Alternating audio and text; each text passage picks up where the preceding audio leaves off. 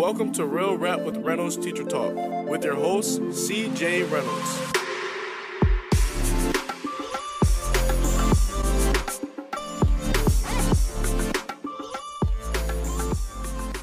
My name is CJ Reynolds. I have a YouTube channel called Real Rap with the Reynolds, in which I spout some advice and shenanigans about the teaching world. I teach ninth grade literature in West Philadelphia, and tonight I have a special guest on with me, uh, Chris Peck, who runs the Instagram feed, The Hipster Teacher. All of his stuff will be linked below so you can check him out. He is fantastic. I've already stolen a number of different ideas from him. I've secretly stolen more for next year that I haven't really talked about yet. Maybe that'll come up tonight. I have no idea.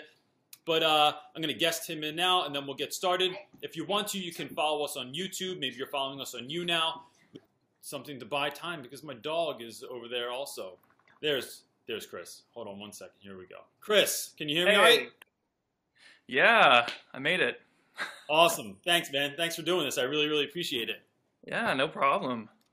That's uh, so for the people that uh, don't know who you are, haven't found your Instagram yet, um, which would be weird because I've that's where I find everyone is through your Instagram account. So uh, could you give them a little idea of like who you are, where you teach, kind of anything you Yeah. think might be Okay, um, I am hipster teacher on Instagram. Uh, my name is Chris, Chris Peck. I teach in Utah, kind of central Utah. I teach English for 10th grade, 12th grade, and next year I'm going to be teaching speculative literature, which I'm pretty excited about. Uh, I've only been teaching like a few years, so not too long.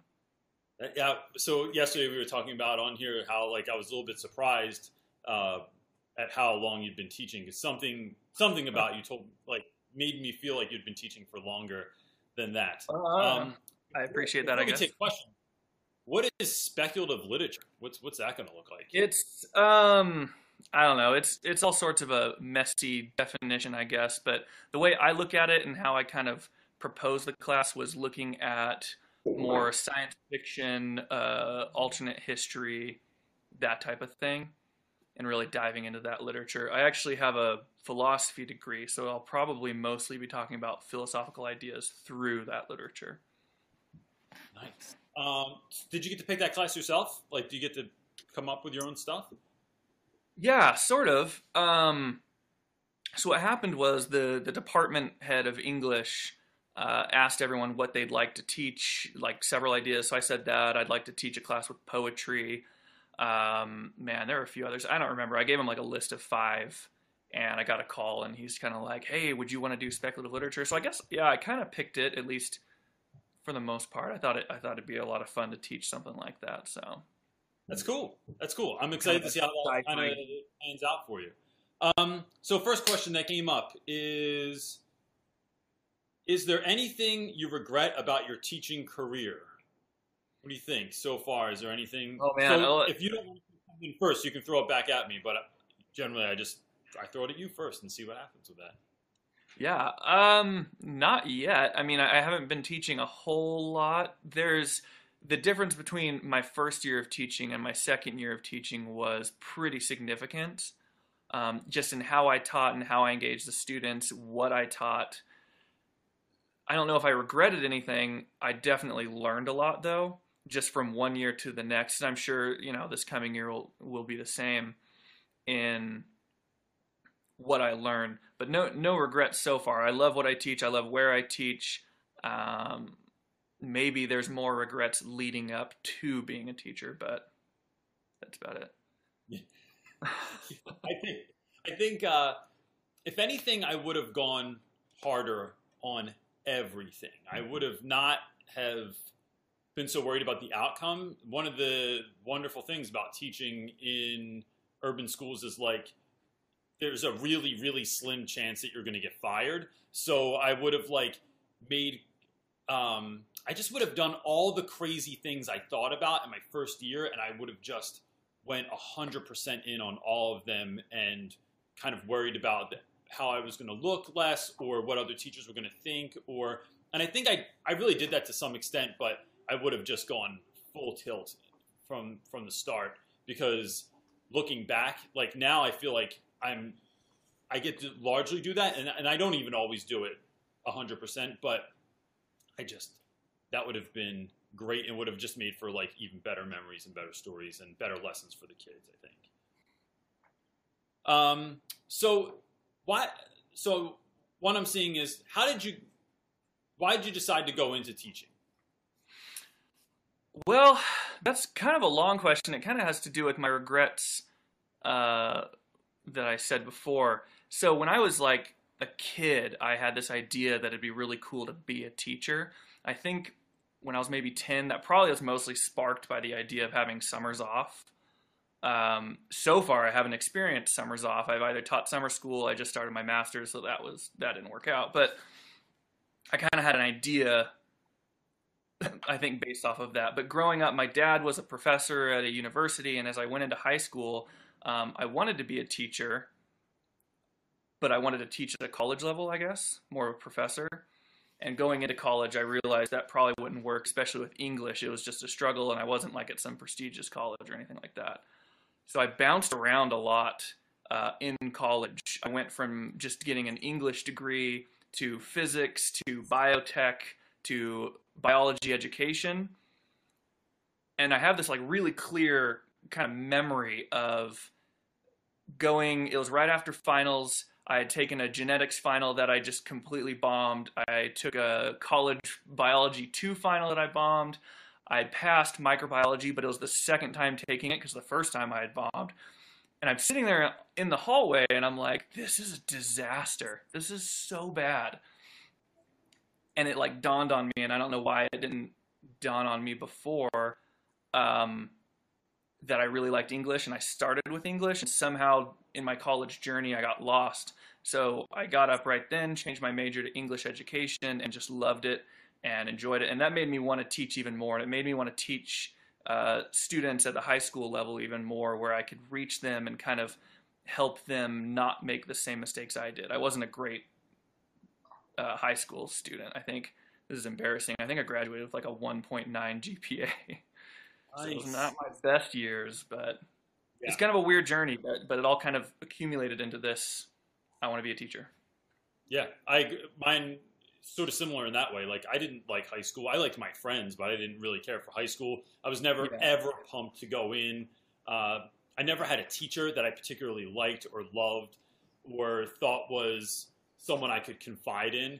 And so it's really funny the fact that I am a teacher and the type of teacher that I that I try to be is so far removed from pretty much anything that I've known. Um, so yeah, I thought that was it's been, it's been an interesting career choice for me, but one that I really, really have enjoyed so far. Um, Miss Kindergarten asked, uh, and so I'm not. So I'll ask you this question, but I'm not sure I have anything to say this because it sounds like it's just for you. Um, do you have to teach to the Mormon beliefs? So being in Utah, right? Like, does that like affect your your teaching at all, or or your curriculum at all? I have no idea. I don't think so. I don't personally. Um, I tell them whenever they whenever they disagree. So I have, like I said, a lot of. I love science. I read lots of books in science. Apparently, the academic side I suck at.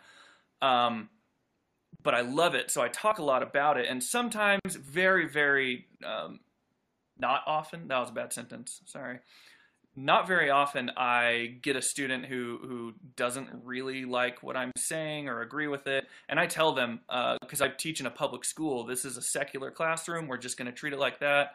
If you don't agree, I mean, there's a lot of people you can talk to and kind of work through your own faith with them, and I'm I'm totally open to them doing that.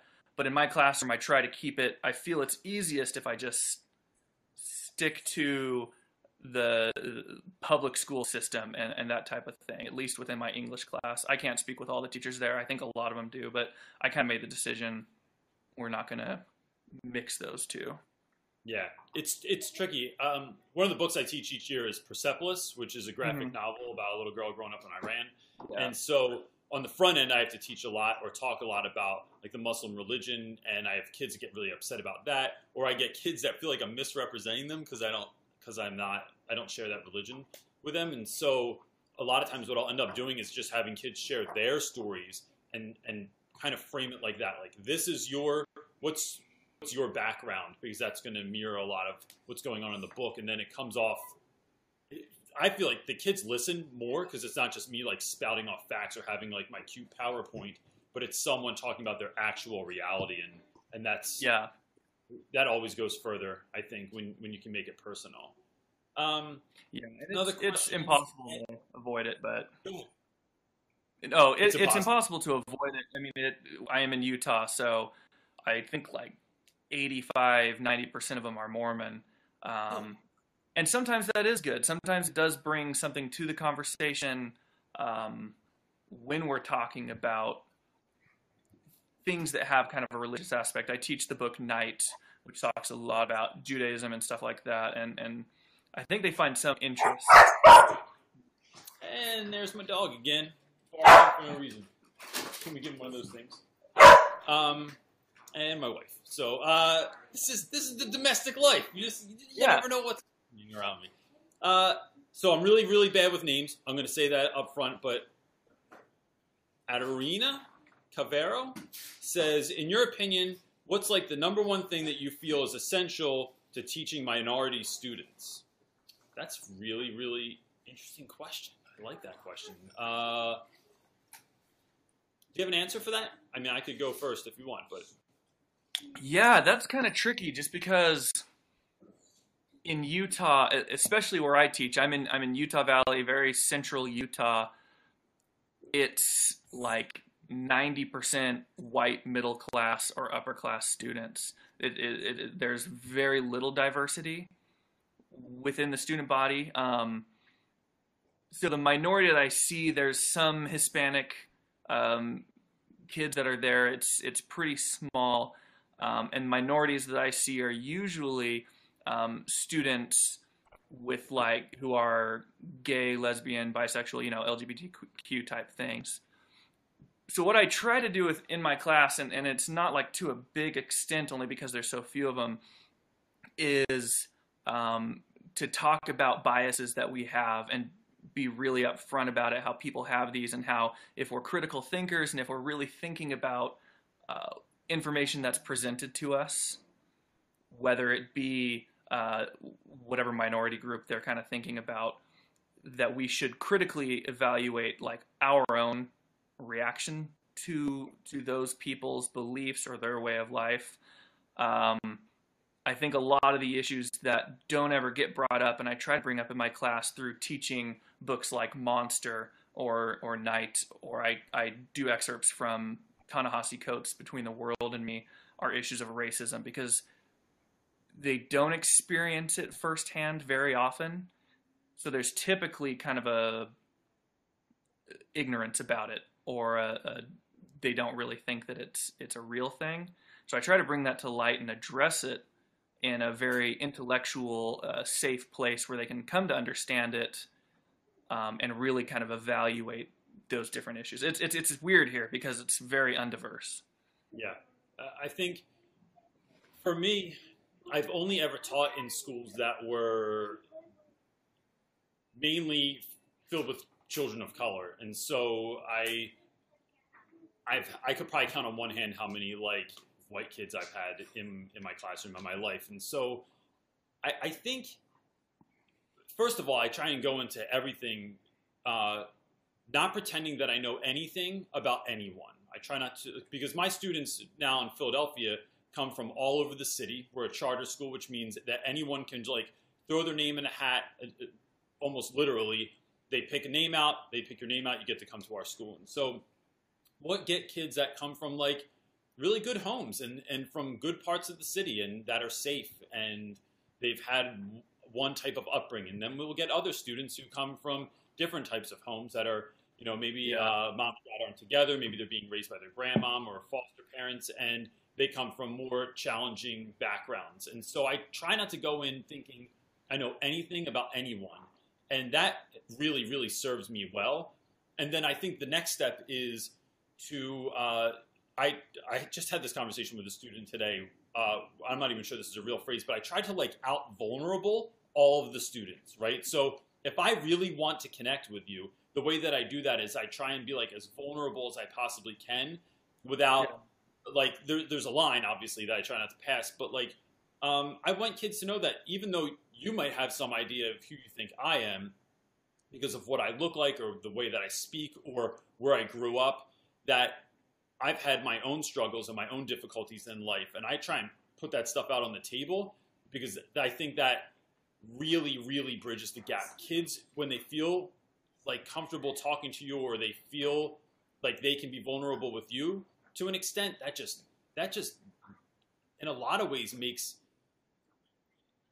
a lot of differences non a non-issue. It just erases a lot of that stuff, and and it and in my classroom at, at least, like I don't think that they necessarily carry that out into the world, but uh, it, in our classroom, I try to make that like kind of bridge that gap and and notice the differences and celebrate them, but at the same time, like make it a place where we can talk about all of this stuff because I'm teaching 14, 15 year old boys. I don't think they're like having a lot of conversations about this that topic to begin with. Yeah. So, um, Davis 50 together. Nice. I think I said that right. Uh, Davis says, "You seem to have great relationships." I'm. I don't know who this is directed towards necessarily, but uh, you seem to have great relationships with your students. What's one thing that you do at the beginning of the year to develop these? That's a really. That's an awesome question. Um, Yeah. has it been the same both years, or have you changed that that game up a little bit?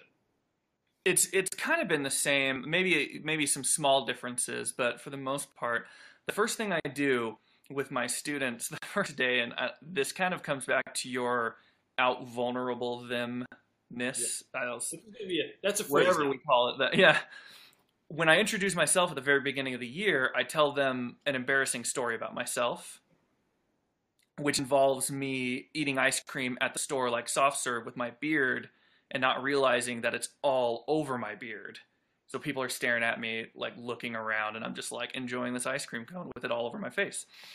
And it kind of just it, it breaks the ice a little bit because I've started with like really embarrassing. So hopefully it only gets up from there. Uh, one of the big things I do with my students to help um, the classroom community uh, help them feel safe and, and to share things is to do poetry towards the beginning of the year. Normally, the end of first term. So we've had a couple weeks to kind of get to know each other. I typically tell a lot of stories. I, I like them to know me as a person and as a teacher to have that respect, and we talk about that a lot. But then I That's want to do something that's going to help them express themselves and see me express myself. So we do poetry, um, and I used to do some slam poetry and poetry readings and things like that. Nothing like huge, but I enjoyed it. So I read some of my own poetry to them, like right off the bat, like beginning of class, right when we start poetry, and I encourage them at first through extra credit, but I take that away and still just as many people go up. And at the end of class, they have an opportunity to share the poems they wrote. We write at least one poem every single day during poetry. And by the end, I've got like 15, 20 students who are going up wanting to share their poetry just to share it. And we have kind of a big poetry thing at the end. And for me, this has done a wonderful job because they all see that they're all, uh, I guess, vulnerable.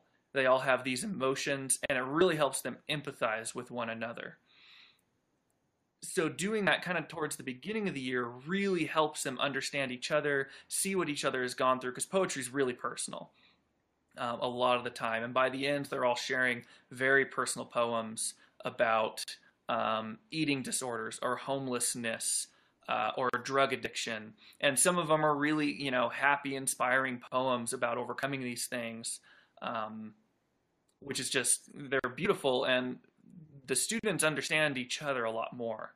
And I think that really helps with that aspect of having a really good culture within the classroom to help the learning progress in a very organic way. Yeah, that's. I think you're right on. I uh, I like that you said that you share a lot of stories, just because I have that commonality. Also, I teach through story most of the time, and every once in a while, I'll get a kid that's like, "What are you going, Reynolds? Are you just going to talk about yourself all day?" And I'm like, "Yeah, probably, because you know that's like my number one topic that I know about. Yeah. So sit back and get ready." Uh, first day of school with freshmen, so our students largely have not gone to our school before. They've come from all these other schools. Sometimes they don't know anyone. And one of the things I like to do is I bring in my freshman ID, which is like, it, I wish I had. I really wish I had it. I will. I will post this on Instagram at some point. Um, it's like me with like this kind of like early '90s skater haircut and uh, like this little necklace situation going on. I am like, I'm I'm whiter than white, man. And so I show this as a way to show the kids, like, yeah, man, I was a total like I thought I was cool, but I, I maybe I was. I, I mean, I'm far from cool now, but I think showing that goes a long way and just kind of like put I put myself on blast right away, and then I tell the students about my first day of freshman year when I ate lunch in the lunchroom, and I get my tray and I walk out into the lunchroom, and I don't know anyone in the whole lunchroom and I'm just like paralyzed. I'm like, where am I? Where am I going to sit? And I went to a really, really tough high school. That was a high school where they would kick kids out of like the rougher high schools in New Jersey, and then they would send them there to go learn a trade at least. And so it was all these kind of like I don't know. In my mind, it kind of looked like Roadhouse with Patrick Swayze. There's like stuff going on and like kids getting in fights. So I just picked the table that had the biggest kids at it and just kind of like slunk right in there. And I remember this dude going, "What do you think you're doing?" And I said, "I just, I don't. I'm just gonna sit here for a minute." And it was cool. They let me do it, and then I never had any problems at lunch. No one's gonna beat you up if you sit at the big kid table. Yeah. But to kind of help my students with that sort of fear, I offer to any freshman that they can eat their lunch in my room during lunchtime, and that's my offer for the whole year. And I usually get I eat lunch every day with about twenty to thirty guys. They get to know one another over time, and I try, and then I send uh, kids down to our dining hall, and I say like, you have to find the three kids that are down there right now that are eating by themselves. They're trying to look like they're not eating by themselves, and just invite them up to our room, and they can listen to music, they can hang out, they can just read a book, they can play games on their phone. But I think that really starts building a community, uh, and it, it kind of makes me feel like I'm part of like the island of misfit toys from from the Rudolph movie. Uh, another question from Adriana is, oh, it said, "I'm starting Lunch Bunch because of you, Reynolds. You're influencing classrooms in Florida. That's awesome. It's it's great. I'm telling you, eating lunch with kids, it breaks down all the barriers. You're not just Yeah. you're not just like in class teaching them. You're actually having conversations, listening to them, watching all their ridiculous YouTube videos that they want you to watch about like the flying lawnmowers and all kinds of other weird crap. Oh so, yeah. yeah. Uh, how? So here's another question for you. How to scholar asked, "What is the thing that you look forward to the most when you're on your way to school every day?"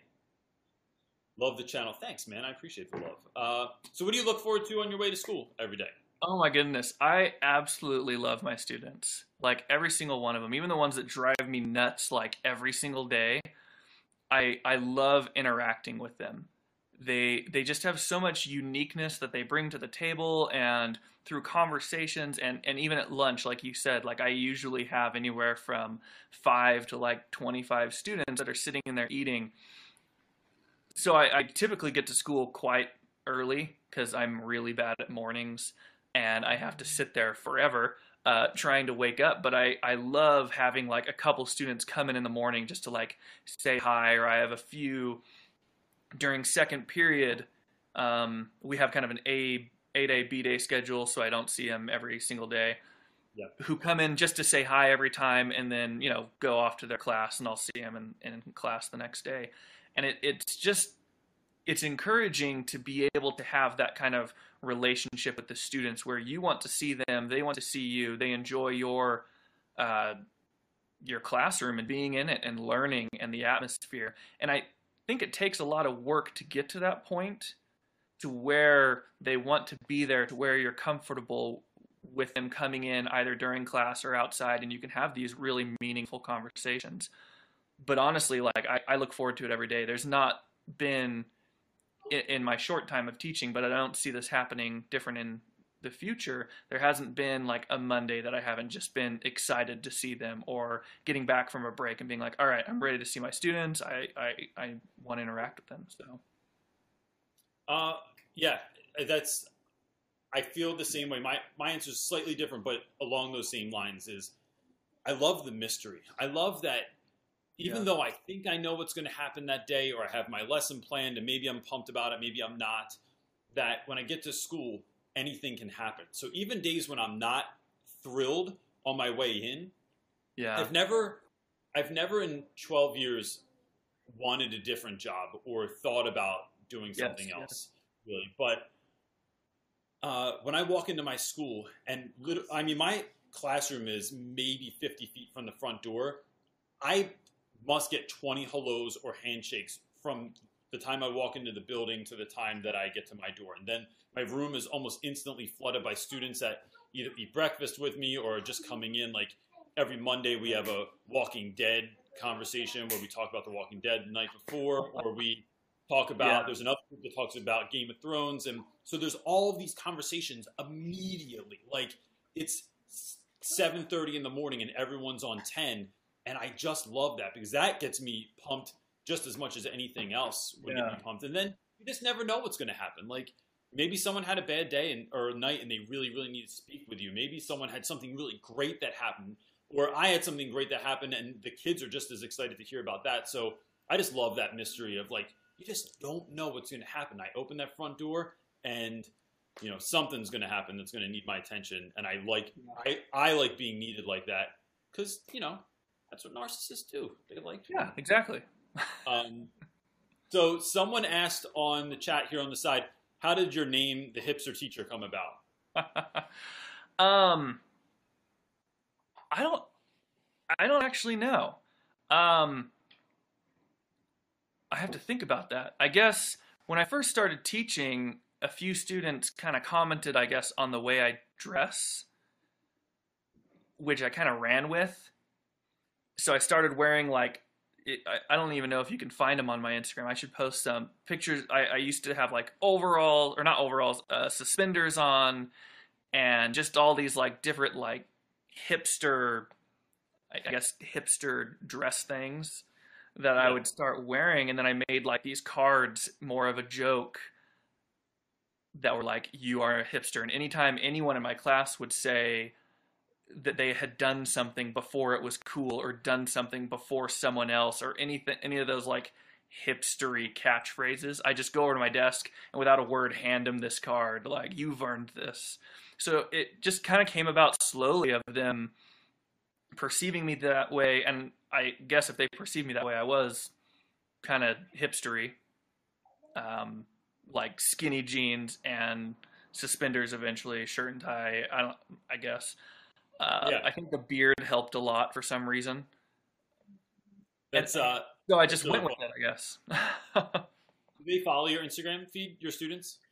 yeah, some of them do. I keep it open, and I usually have something in like their disclosure or something else that's saying, "Hey, I have this," and just so you're Yeah. aware. But I have, I also have like a ton of parents that follow my Instagram account of them, and it's it's kind of a big.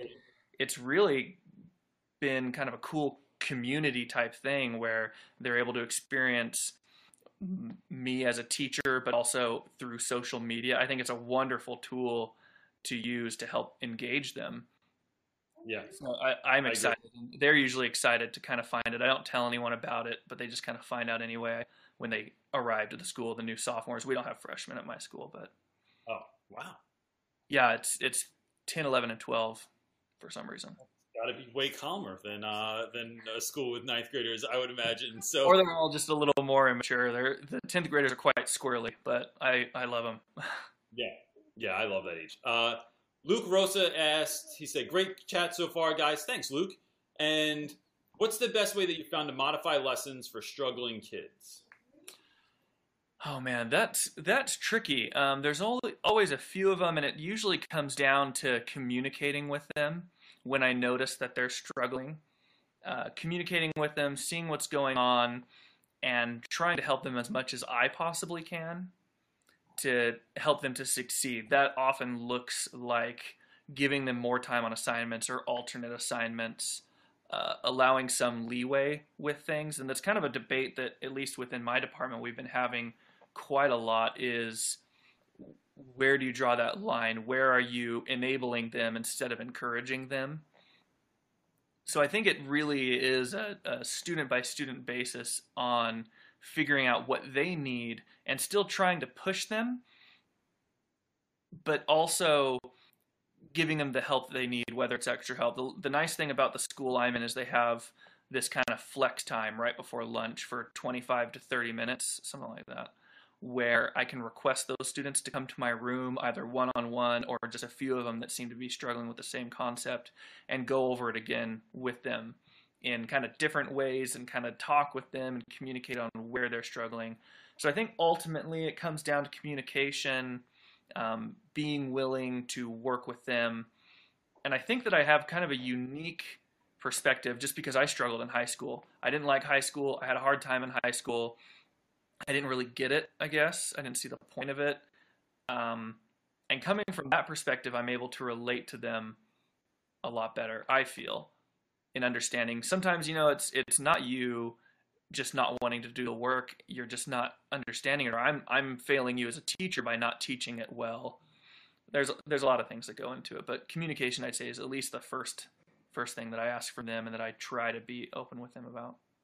Yeah, I think that's right on. I think knowing the student and teaching to that instead of like trying to teach to someone's like disability or their limitation or thinking you know where they are or you know i'll hear that someone is on a third grade reading level so you know a lot of times you would just think to go to the third grade reading level books or something like that and it's a lot of times i just it takes really getting to know the students and the sad part is that makes it really really difficult to to to teach everyone as fully as you could especially when you have a class of 30 and everyone is below grade level but one of the things I'm starting next year, which I'm excited about, and it, this question made me interested in even talking about, is I'll be in a co-taught classroom. So it'll be me and a special ed teacher in a classroom every single day.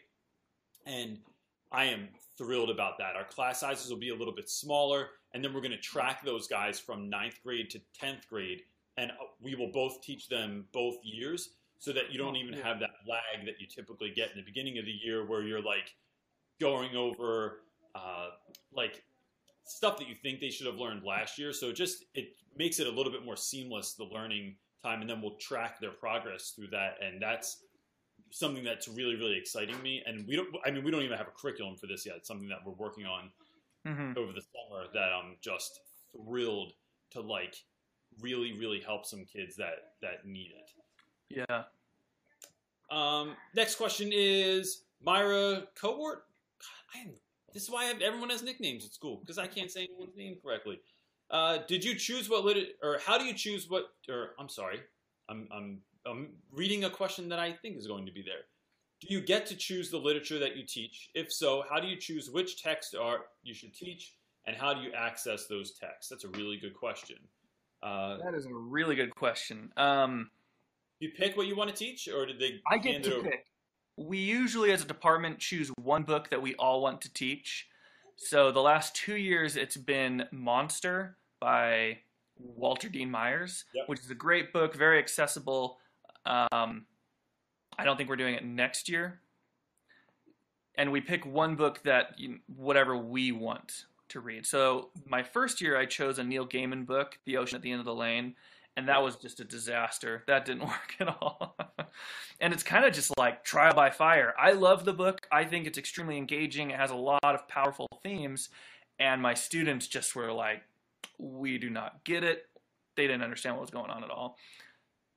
So I dropped that one. Mostly it's just trial and error. This year I'm teaching. Uh, I taught night this last year. School ended like two weeks ago for me taught night. That was just beautiful. The students were engaged the whole time, and I felt that it had a lot of important themes. And that's kind of what I focus on when teaching literature or what themes do I want them to understand? What themes maybe are timeless that still relate now um, that they can look at and how can we apply those? So night was a great choice, and I chose for my seniors next year, and this might be a little young for them, but I think it'll be still fine is Flowers for Algernon. Okay. Which is a, I think, beautiful book. It really deals with a lot of important themes of kind of perception of yourself and how others see you. Is that good or bad? That type of thing. but I think the biggest thing I focus on are the themes that the book holds and if those themes are timeless. Can I teach something like Night that was about a historical event that was written quite a while ago and still have it relevant today? So. Yeah. Yeah, I think that's really important as well. And, and so we get to pick our own books, but at this current school that I'm at, uh, and I try to pick things that to not go too far outside the box because I know that certain things are going to be referenced again later in high school or in college. Like they'll expect that you've read Lord of the Flies or Fahrenheit 451 or The Odyssey, but it but I still pick those because one, they're books that I really like, and so if I can be really excited about something, I know that that's generally going to translate over to my students. If I'm teaching something that's kind of a drag, like I have the one book I have to teach every year is uh, we read Merchant of Venice by Shakespeare. Yeah, and it's just like uh, it just doesn't do it for me. I used to teach Romeo and Juliet, loved it, got pumped about it every year, made like great projects, and we did all this these great activities in class. And Merchant of Venice is kind of my one that I just kind of get through for the year.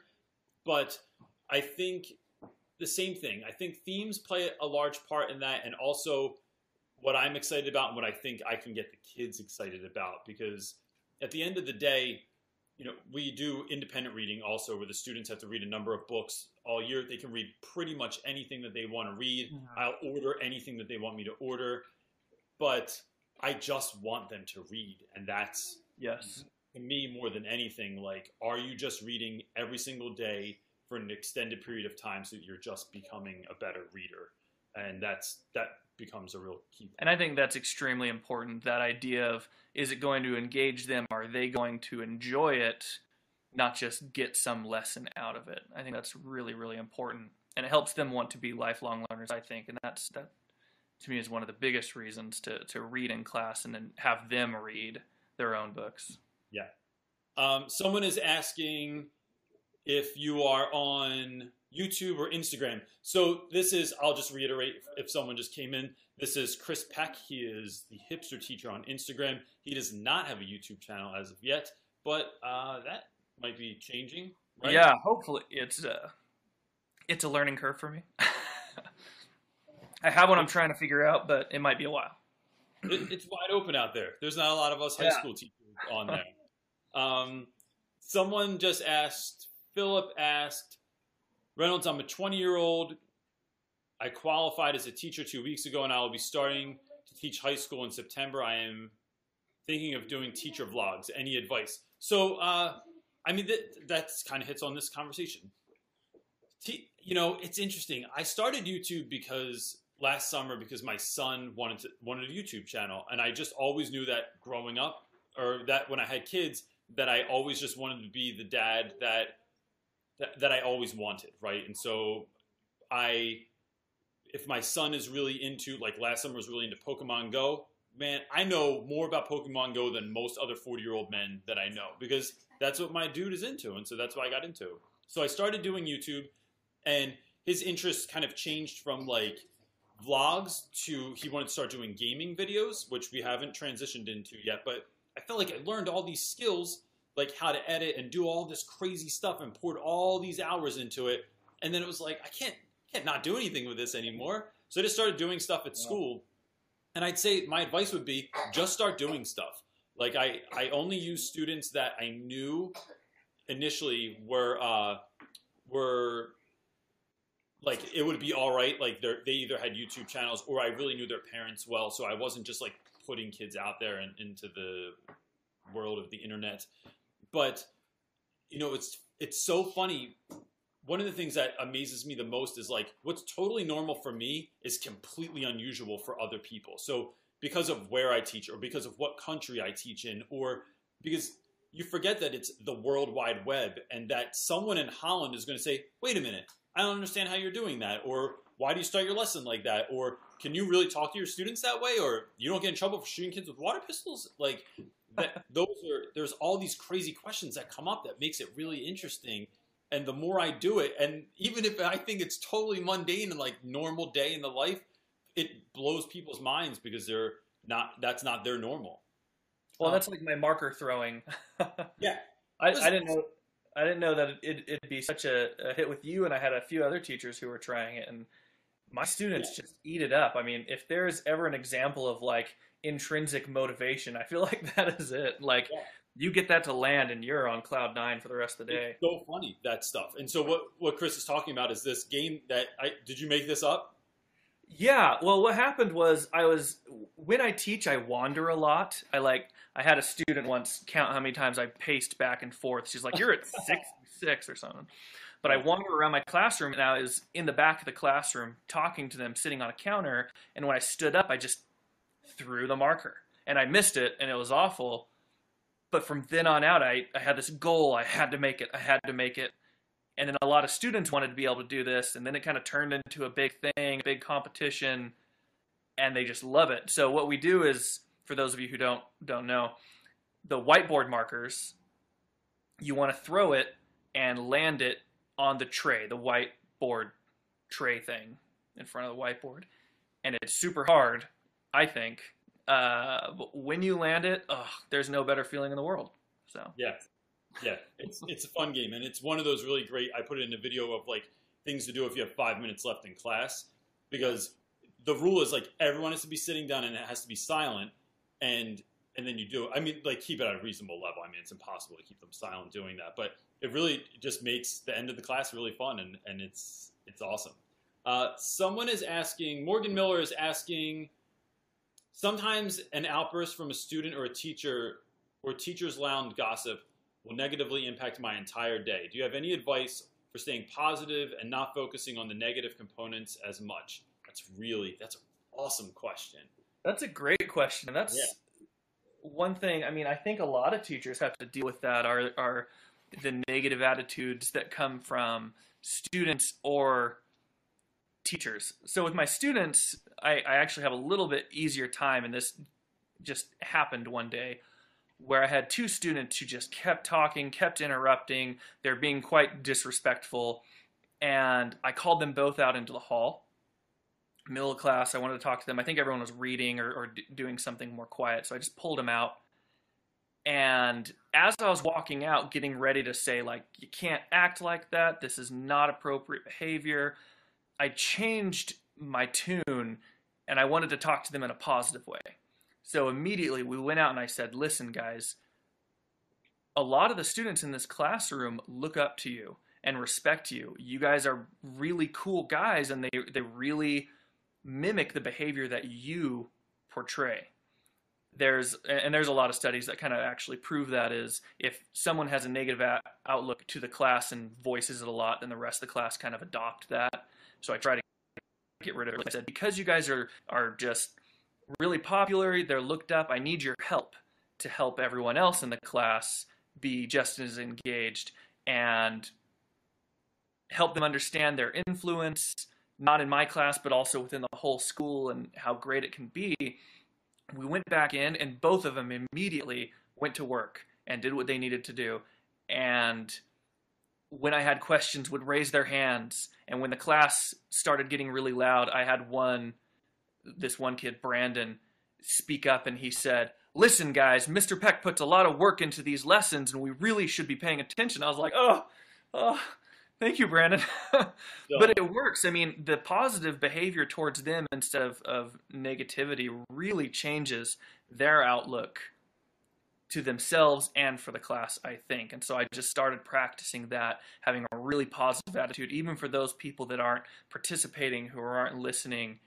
It it worked perfectly. And I started doing that with anyone who would misbehave, and, and they all changed. They realize their behavior influences other people. Uh, with teachers, it's kind of tricky. I mostly don't associate with them. I, I, I, it's a weird balance of I don't really want to offend them, especially since I'm only te- have only been teaching for two years. But I also don't want to associate with teachers who are cynical, who who really are negative towards student behavior instead of trying to help. And that's Yeah. that's the ultimate goal. Is I want them to I want to help students. I want them to be engaged, and I want them to learn something and enjoy doing it while they're while they're learning.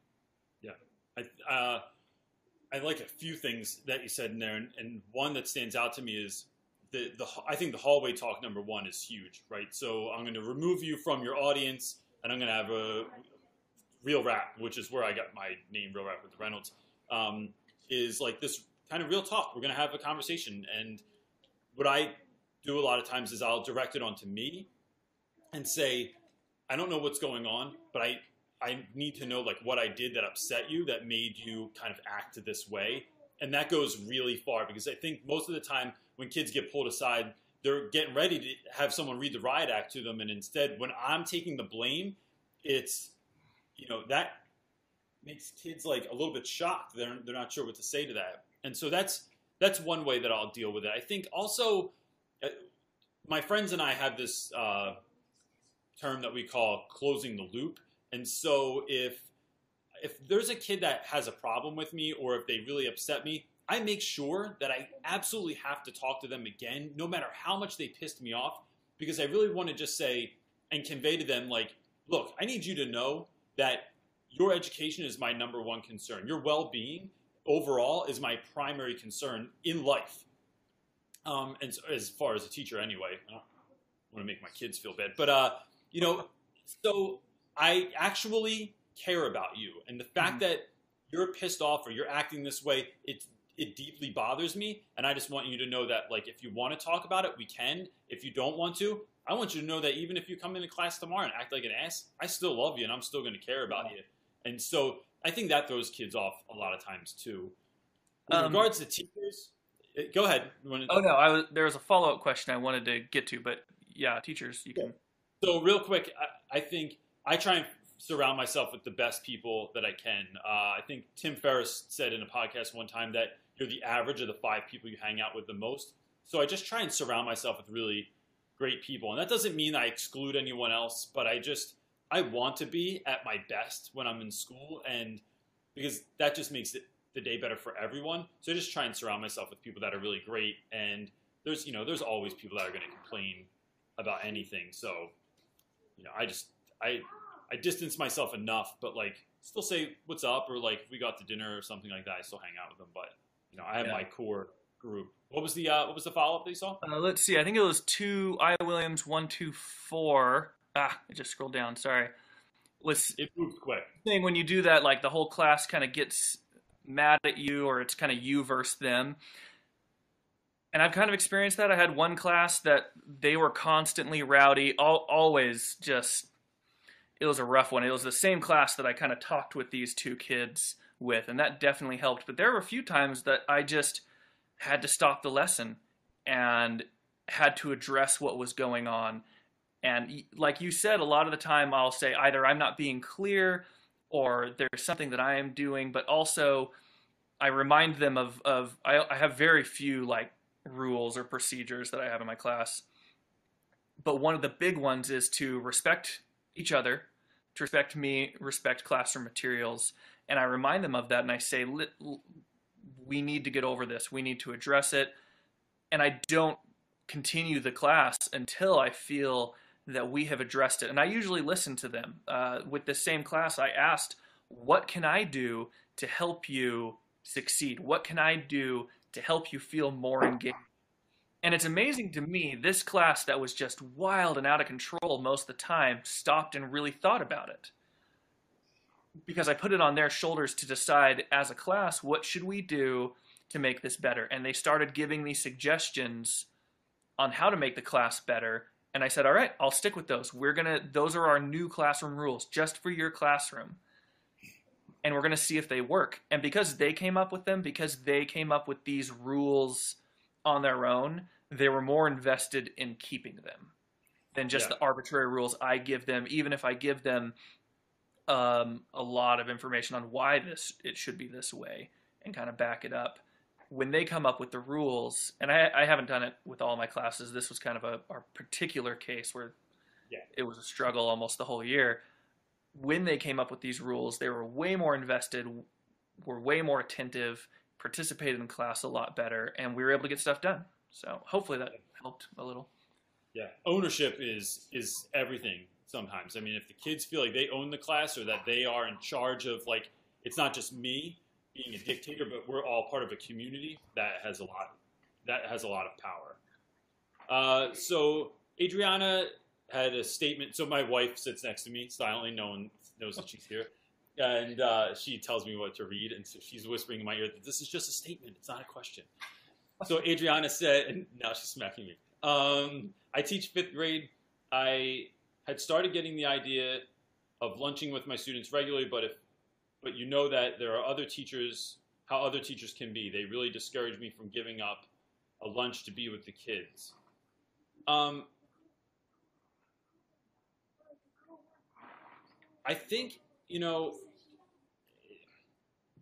that's it's so funny. I had someone call me recently. Um, sometimes if I really, if a comment on YouTube really hits me in a certain way, and I feel like my response is going to be super long, I'll just like send someone my phone number and say like, "Yo, just give me a call and we'll work it out."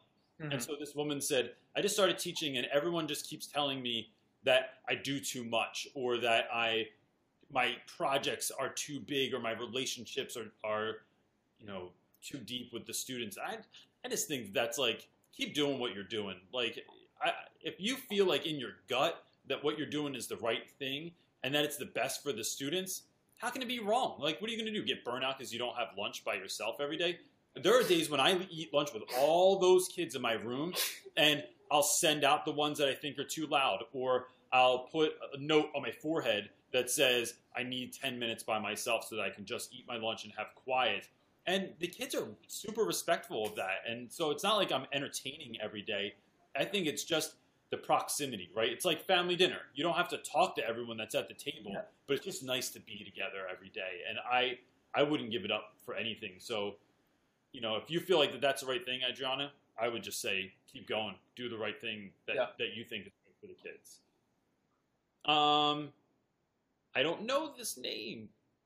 L E gets fit. Good for you, Ellie. I like that that uh, that name. It says actually, Mr. Reynolds and Mr. Peck, how do you how do you confront prejudice from students that may exist? I'm a black female teacher in a majority white military school. Military school. Wow. That's kind of awesome. Um, and I love that question. So I. Ooh, do you want to do we go first? That does exist within just the students or school. I, I guess I'm asking. Oh, we could talk to both of those. I mean, it could be prejudice yeah. from faculty. Um, that I think is often tricky, and maybe I'm lucky in that I teach English because I feel like it's easy to talk about that because we have to talk about things like bias um, and oftentimes, when I talk about bias, I start with bias in the media, but move it into our own biases. Yeah. And we talk about it. We talk about, yeah, we talk about our experiences and how our experiences make us think a certain way about all sorts of situations. We talk about um, moral foundation theory and how different people have a different set of morals, and that will make you like one thing more than another or think one way more than another. And it all kind of lends itself to English, I guess, in a way, because we're talking about papers, we're talking about doing research papers that you don't want to be a biased author. So you have to understand what bias is. But I try to make it more relatable to their own lives. And hopefully they take away from that. One thing I tell them over and over and over again throughout the entire year is my biggest goal for them is to enjoy English, to enjoy reading, and to, if not enjoy, to appreciate the importance of writing well. But right after that, or alongside that, I say you need to be critical thinkers. You need to really be able to evaluate not only the things that are happening around you, whether it's your citizenship type of things like politics or your role in the community, but also just like family and then you need to know, you need to critically think about yourself. And I read a passage from Ta-Nehisi Coates' Between the World and Me, where he says, anytime I would get in trouble in school, my mother would have me answer questions like, why do I feel that the teacher is not entitled to my respect? Really like poignant questions. And he had to think about it and question why he felt that way because essentially that was what his behavior was showing is he was being disrespectful and in some way he felt that the teacher didn't deserve that and i tell them that's not a, a way of curving their behavior into what I think it should be. It's a way of them just asking themselves why they do what they do, believe what they do. So when they have prejudices, hopefully throughout the year they start to understand that maybe they're not correct if they're really critically evaluating things. And a lot of my lessons are geared towards that critical evaluation. Yeah, I, I think that's a really that's a really great answer. Um, I do. So what one of the things I think that this could be handled in a lot of different ways, and it really depends on, like I think the particularities of the situation.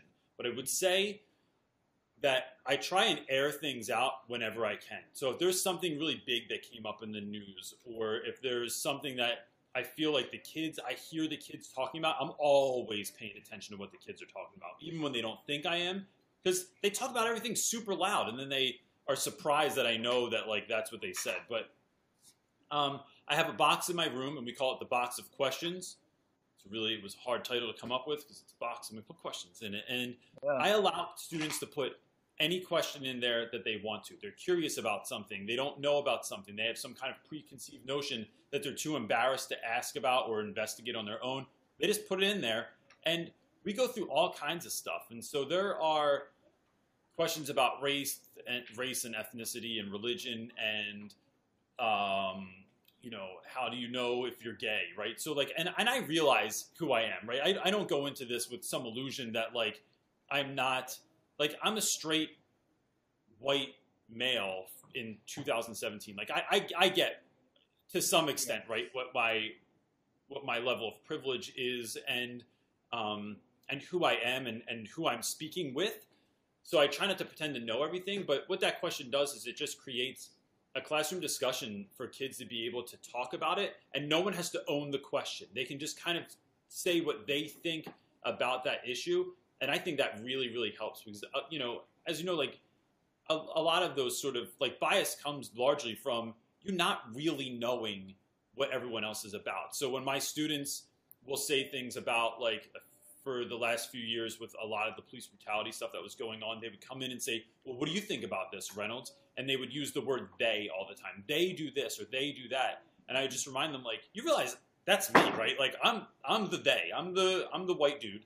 And so in a way that kind of shocks kids and then it allows us a chance to like really enter into a real conversation about things. And so I think whenever you're dealing with that sort of struggle, I mean my, idea would just be to air it out, have the conversation with whomever you can. Not everyone's going to be willing, some kids shut down when I ask certain questions. They want nothing to do with it. That's fine. You don't have to, you know, it's an optional activity that we're doing, but it, I think it really helps bridge a lot of gaps. One other thing um, that I would want to talk about, just because I recently talked about it with another teacher that works with me, is not shaming them when maybe they do make a mistake. So something really easy uh, that I that I hear every once in a while is when a student is using words inappropriately, like retard or gay, and I don't call them out in a negative way.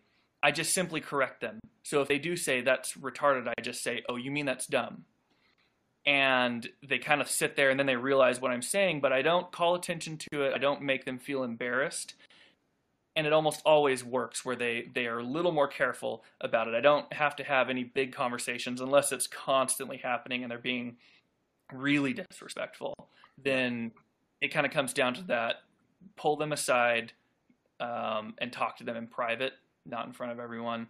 But really quick things like that, they first off know where I stand on using words like that. And it, it can be more than just those words that we're talking about. But they know where I stand, and it helps encourage them to, to be the same because I didn't shame them. I didn't make them feel embarrassed or anything like that. It was just a really quick little thing. Yeah, that's. I think that's really. I'm, I don't even have anything to add to that. It's a really good, good point. Um, so we're. Oh, that was my bad. Sorry. So we're coming up on an hour. You want to do two more questions? Yeah. You good? Cool. Uh, so Philip White says, "Can you send this question, please?" Wait. If, all right. So uh, I'm going to paraphrase this. Do you have any advice to avoid getting overloaded with the workload in first for a first year teacher? During my student teacher, I was warned that I would get overloaded in my first year. Um, I think that's an awesome question, And I think you might be able to speak to that really well since you just kind of went through that in the recent past. Yeah. Um, let's see. Not getting overloaded. I feel I still get overloaded, especially when essays are due and I have like a huge stack that I have to make my way through.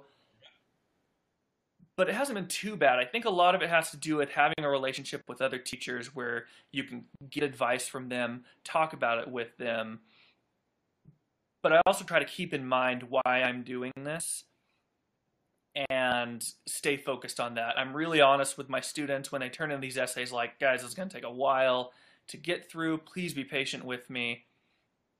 And sometimes it does end up I'm at work for hours after the school is ended, or I have to take all these essays home, which I typically will just grade while I'm watching Netflix, which might not be the best way to do it. But hey, if it gets you through it, I think the most important thing is figuring out what works for you, which is going to be the most uh, unstressful thing. And I read this passage in a book. I don't know if this is good advice, but I feel like it is. So I'm going to go ahead and say it. Don't grade everything. A lot of the stuff that I teach, I want to make sure that they understand, but I don't need to put a grade in for everything. Sometimes I've got my first year of teaching, I taught one single class, sophomore English six times.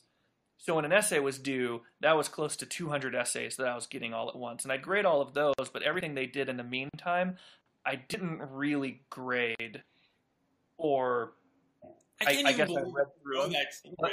This, I can't believe you know that secret two years in. Like I feel like it took four years before I started doing that. Yeah, uh, yeah. It, no, and, and, it is. It's you, you just can't do everything.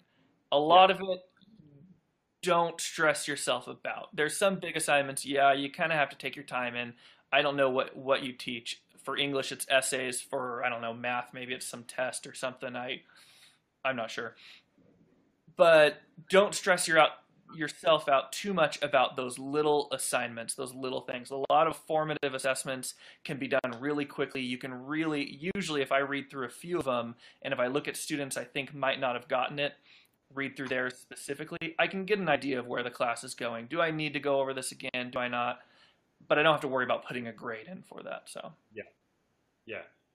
I you know that's a really great answer, and I'm gonna go one step further and say this is like advice that would get me in trouble. That if anyone from school was watching, they'd be like, "That's why you don't do that." Uh, I just don't. I just don't even pretend that everything that the school says is important is important, right? So someone might send me like a survey or an email or a question about something. And I have to, I only have so many hours in the day, and I have to figure out how I'm going to allocate all of those hours and minutes. And if I think that a student needs to talk to me, or if I think that something needs to be graded because it is very important to get back to the students in a timely manner, or if I think that um, I saw a teacher come in that day, or I heard that they had a bad night, or something's going on with their family, and I want to go speak with them, like that stuff trumps emails all day or paperwork or any other stuff that's sent to me. And it doesn't mean that all of that's completely unimportant. Sometimes it is and sometimes it isn't, but it just means that there's other things that are more important than that. And so I'd say, as a first year teacher, like figure out what you feel like is the most important. You're not going to get fired for not sending back emails. You know, um, I think it's interesting you brought up Neil Gaiman earlier because he did one of my favorite graduation speeches of all time, and he said, you only have to be good at two out of three things. And those are you're either always on time, you're really likable, or you do really good work. So if you do really good work and you're always on time, no one cares if they like you. If you're really likable and you are always on time, no one cares if your work's that good. Like they'll just deal with you. And so I just thought that was really eye opening to me and it seemed to fit a lot of things. So I think just don't make everything important figure out what is important and go hard on those things, and then that's it. Um, we're going with this one.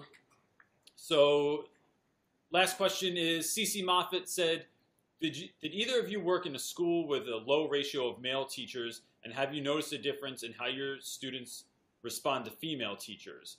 Uh, we have one male teacher in our school. That's that's an awesome question. I can really speak to that in a different way, but uh, what's what's yeah, I the the school I have is is definitely mostly female, but in the English department, it's mostly male. I'm trying to think. There's four guys, three girls, so it's pretty even, I guess. Um, I do see some differences. Unfortunately, they're not the type that I would really hope to see, and it's it's the respect that's given. For instance, there was a time when one of she's an intern there. This is her first year teaching. She had to come and get me because her students were just freaking out about we had this kind of common assessment we did and if they didn't score very high we were just going to do some remediation it was going to take a week nothing huge just to make sure that they understand what we're doing and they were just like in an uproar they're extremely rude to her and she came and got me and i had to talk to her class and it, it kind of made me a little sad because they responded more to me than they did to her. And I, I don't know how she teaches. I've only been in her class once while she was teaching. But I think there is kind of this idea where the female teachers aren't as respected as much as maybe the male ones, which which I try to address just heads on in my classroom and talk about in very honest ways.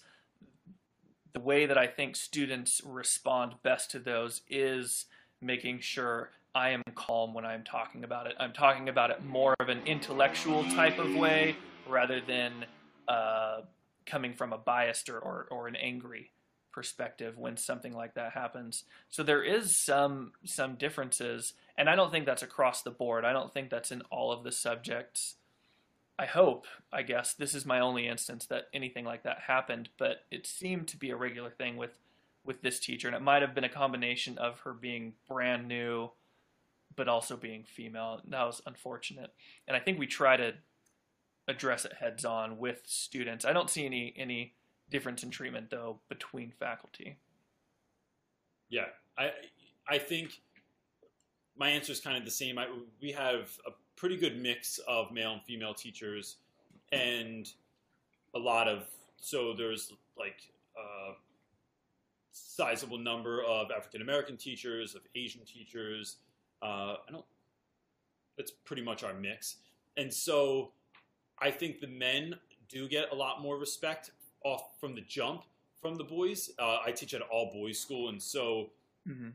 it's it's interesting which women get more respect. So they're generally like uh, my friend Cho is like she is super serious. She's no nonsense, and the boys really really respond to that. But if someone appears softer, or if they're like really caring, or if the kids think that they can get one over on them, they'll totally go for it. And that's that's man or woman but I think from my observances, like that, the men do get a lot more respect. And so the way that I kind of try and counteract that is, I try as often as I can to just talk about how awesome my coworkers are. That if the kids will come in and say they don't like so and so, that their class is too wild, that they um, let the kids get away from with everything, I say, do you realize how awesome they are though? Like she grew up in this country or went to this school or outside of school she does this thing or she's literally the funniest person I've ever hung out with uh, outside of school. And so